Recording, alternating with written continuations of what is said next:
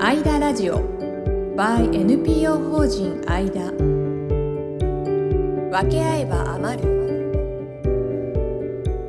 この番組は社会の貧困や若者の自立に焦点を当てて活動する NPO 法人アイダがお送りする世の中の社会貢献を支援するラジオ番組です自立援助ホーム中高生の学習支援子ども食堂を運営する NPO 法人アイダがお送りいたします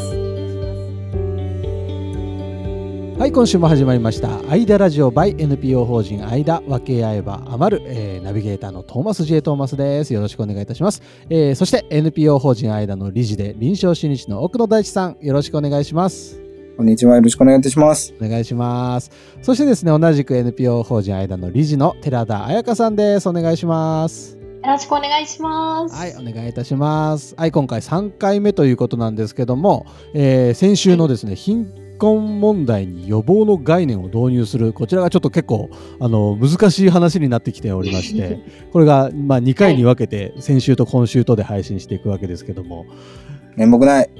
大丈夫ですよ。奥野さんのそのその感じがね、あのトーマス的にはすごくあの興味深い、すごく好きです。 興味深い。はい聞き入ってしまいますね。急になんか難しいことを言い出してどんどんなんかどっから始まるのみたいなこの話の展開がすごく癖になるんですよ ね。ありがとうございます。ぜひこの調子でですね。ねえ本当ですよね。リスナーの皆さんもこの大地さん、奥野大地さんのファンになっていってほしいなと思っておりますので、ぜひ、えー貧困問題に予防の概念を導入する後半、えー今日もですね、楽しく最後まで聞いていただければ嬉しいです。では、お聞きください。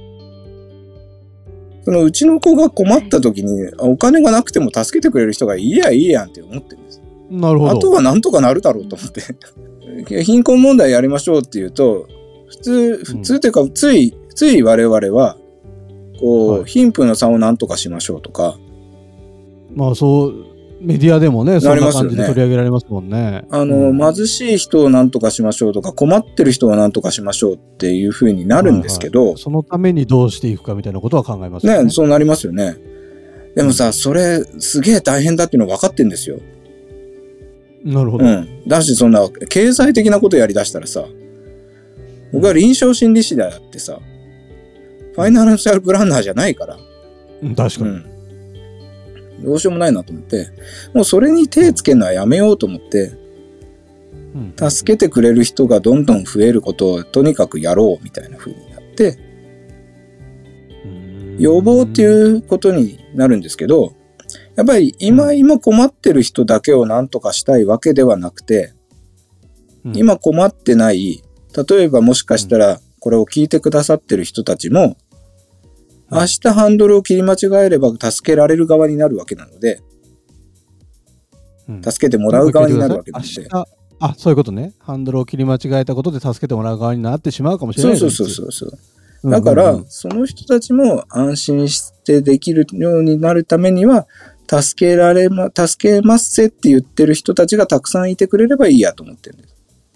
はあ、はあはあはあ、分かってきた分かってきた分かってきた分かってきた分かってきたまとめて言うとどういうことだから、いつ自分がそのどうなるかわからないと、その助けてもらう貧困問題といって、今トーマスなんかは対岸の火事ですよ貧困はい問題っはていはい、そ言うわでれすて、ね。なんとかしなきゃいけないなぐらいは思いますけども、うんでもそうじゃなくていつ自分が本当に些細なことで、うその貧困側貧困側っていうんですかね貧困側っていうんですかねその困る側に困るはい。ことになるかもしれない、うん。だからそのためにそれを助けてくれる人が世の中にたくさんいれば、うんうんそうなっても困らないじゃないかそうそうそうそう。そういうことです、そういうことです。すげえ素晴らしいトーマス大地さんすげえよくそんなこと考えつきましたね。すごいいやい やあなたであ、す そようか。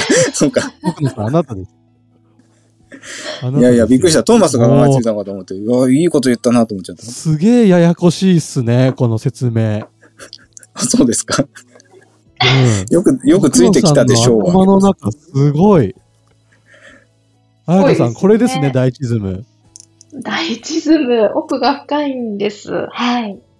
ちょっ本当でとすね解説が必要ですよね。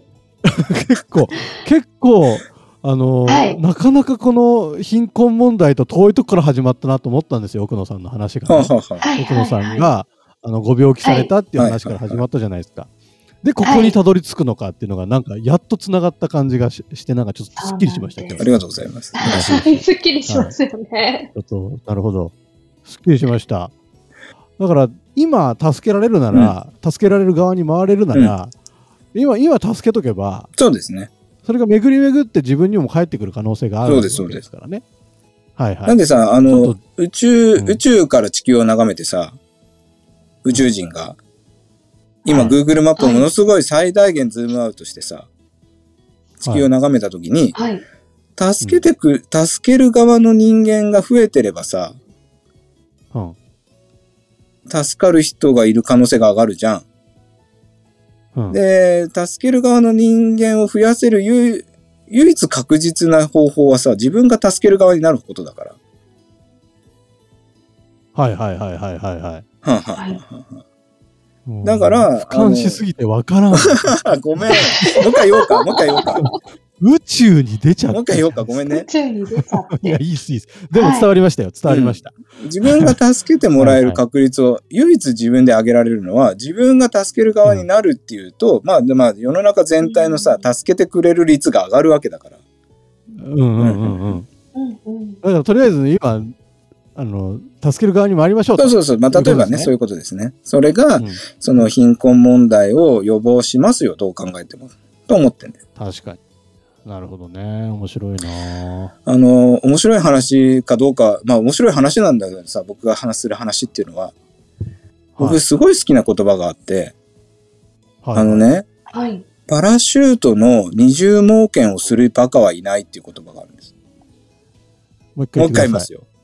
パラシュートの二重盲検試験をするバカはいないっていう言葉があるんです。い。二重盲検がごめん二なさいそう重ですよねわなからなんかいわかんどうないいうこですね。とあのですね、二重盲検がわかんないです。あの、そうです。あの、A っていう薬と B っていう薬がどっちがいいかっていう時に、うん両方飲んでる人もどっちを飲んでるかわからない。こう、結果をし査定する人もこの人がどっちを飲んだかわからない。っていう状態の試験のことを二重盲検って言うんです。それぐらいじゃないと、こっちがいいですね、こっちがダメですねっていうことは言えないっていうのが薬の世界なんで すよ。うーん。うん、まあじゃあちょっとここはね、みみあの難しいね。ちょっとトーちょマスっとここ、トーマス、プトラシーーボマス、効果、プラシーボ効果とかそういうことですかトートーそうそう、プラセボ効果とかそういうこと。だかプラシーボがあるから、ら自分がそういう A ふうをに飲んでるって分かっちゃダメなんでうすよ。ん。なるほどうん。でうん見る、見るお医者さん側も、この人が A を飲んだはずだって分かっちゃダメなんです。ああ、なるほど。そういうふうに見ちゃうから。そうう。んそれぐらいフラットに比べないと薬の良し悪しっていうのは分かりませんよっていうのが、その二重盲検しなさいよって言われるんですよね。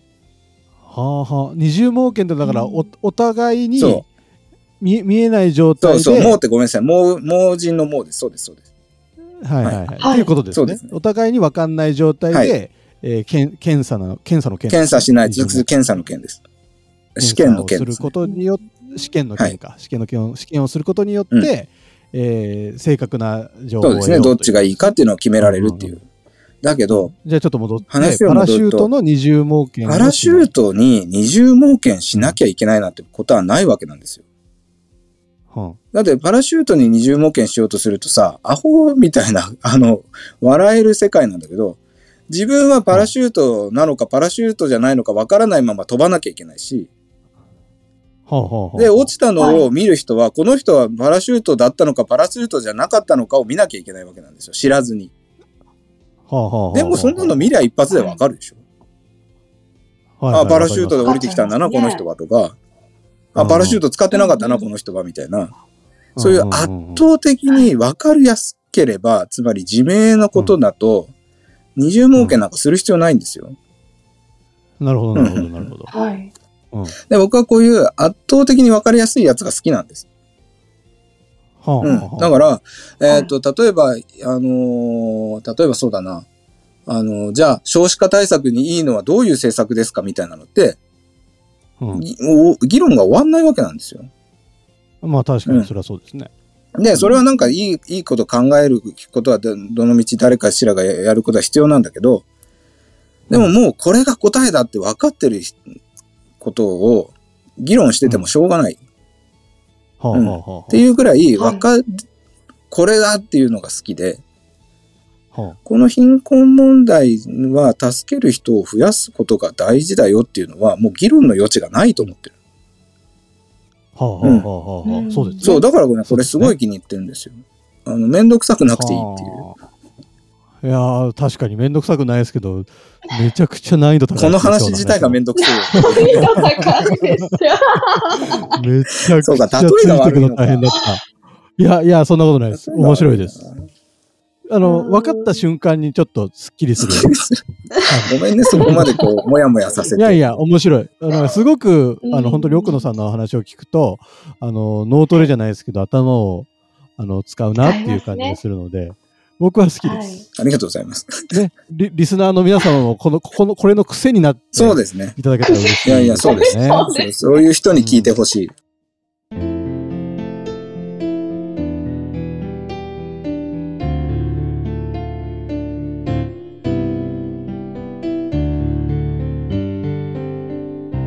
アイダラジオ by NPO 法人アイダここからは奥野さんによりますゲストインタビューのコーナーです。今週も NPO 法人メイクハッピーの理事長、鹿児島に登場いただきます。植林と干ばつの活動についてお話しいただきました。とりあえず、その、あ、今、今まさにこう、災害支援みたいな話をメインにしちゃってましたけど、他にもほら、あの、植林とかさ、はい、干ばつ。植林と干ばつって僕同じ引き出しに入ってんだけど、別のこと別の ことです。もちろん同じ、同じ引き出しですよね。普通同のじ人引き出しでダメなのちょっと違うんですね。あ違ちうょっと違う。いや、だってさ、徳川家康と織田信長は同じ引き出しに入ってるじゃないです か。戦戦戦国武将っていう引き出しに。あ、まあ、それで言うと、その枠で言うと一緒です。あそうですか。はい。ただ、えっと、場所、ぶ、えっと、何のためにが全く違うんですよ。あ、そうですか。みんな最初、あの、その、干ばつをする森も、最初は植林したわけですよ。うん干ばつをする森っていうのは人工林なんですね。はいはいはいはい。はい人工林ってことは何のためにその森を作ったかっていうと、うん建材も材を使うもあの木材を使うためにうんうん植えた、はいはいはい。木材を使うために植えたのが植える植林はい。と私たちがやってる植林はいろいろあるんですけど砂漠化を止めるための植林だったり、うんうんうんうん南アフリカだったら、ああのアパルトヘイトの関係もあるのでなるほ果ど。樹を1本の果樹を植えて、うんたものが食べれるように貧困をちょっとでもっていうことで、うんうん一家に一本の果樹っていう意味で木を植えたりうんうんで国内でやってる植林っていうのは自然林、まあ、できたらあのあの100年後1000年後原生林って呼ばれるぐらいのうん自然林に戻すための植林をやってるんですよ。うんうんうん。っていう国内で言うと。はいはいはい。干ばつっていう言葉が出てくるとイコール人工林なんですよ基本的に。はいはいはいはいはいはい。はいなので、うん要はその人工林が手入れがされてないから今災害が起こっている。はいはいはい。うーん。それを食い止めるために、 あの何年かかるか分かんないけど、とりあえず干ばつをしようっていう、あの問題提起も含めて、問題解決も含めて提案しているのが干ばつの活動です。なるほどなるほど。 ありがとうございます。 い初歩的なことを超聞いて。やいや、もうみみんなそうです。やっぱり分かんないですよ。やっぱりあのわかんないねわですこれは。あうん確かにでも言われてみれば、その砂漠に木植えましょうの植林と、あの材木取った後にまた材木取るために木植えましょうの植林はやっぱまあ違うわ。そう言われたその通りだと思っいて。や、そうそうなんですよ。そうなんですよだなからちるょっほとど、なるほど。うんわかります。同じ引き出し入ってるのが、あのいや面白かった。同じ左に入ってま 確した。かにそうやなと思いました。完全に。ちょっと考えると、あそっか、みたいな。うん。ー分け合えば余るいやでも本当にね癖になるので奥野さんのお話はそうだまあこれからもどんどんこういう話が続ほんいていきますとさ、ので開始4分でさ、ありがとうねっていう意味がわかるよ。はい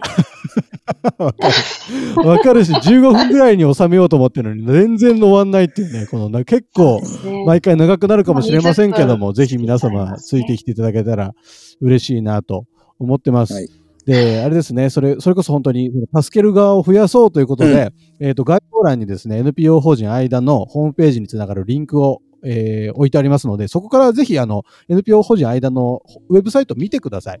で、見ていただくと、そこからですね、まあ、ご支援させ、えーできるような、えーフォームがあったりだったりとか、あと、細かないろいろ思いだったりとか、えー内部事情いろいろ書いてありますので、えーその辺も見ていただけたら嬉しいなと思っております。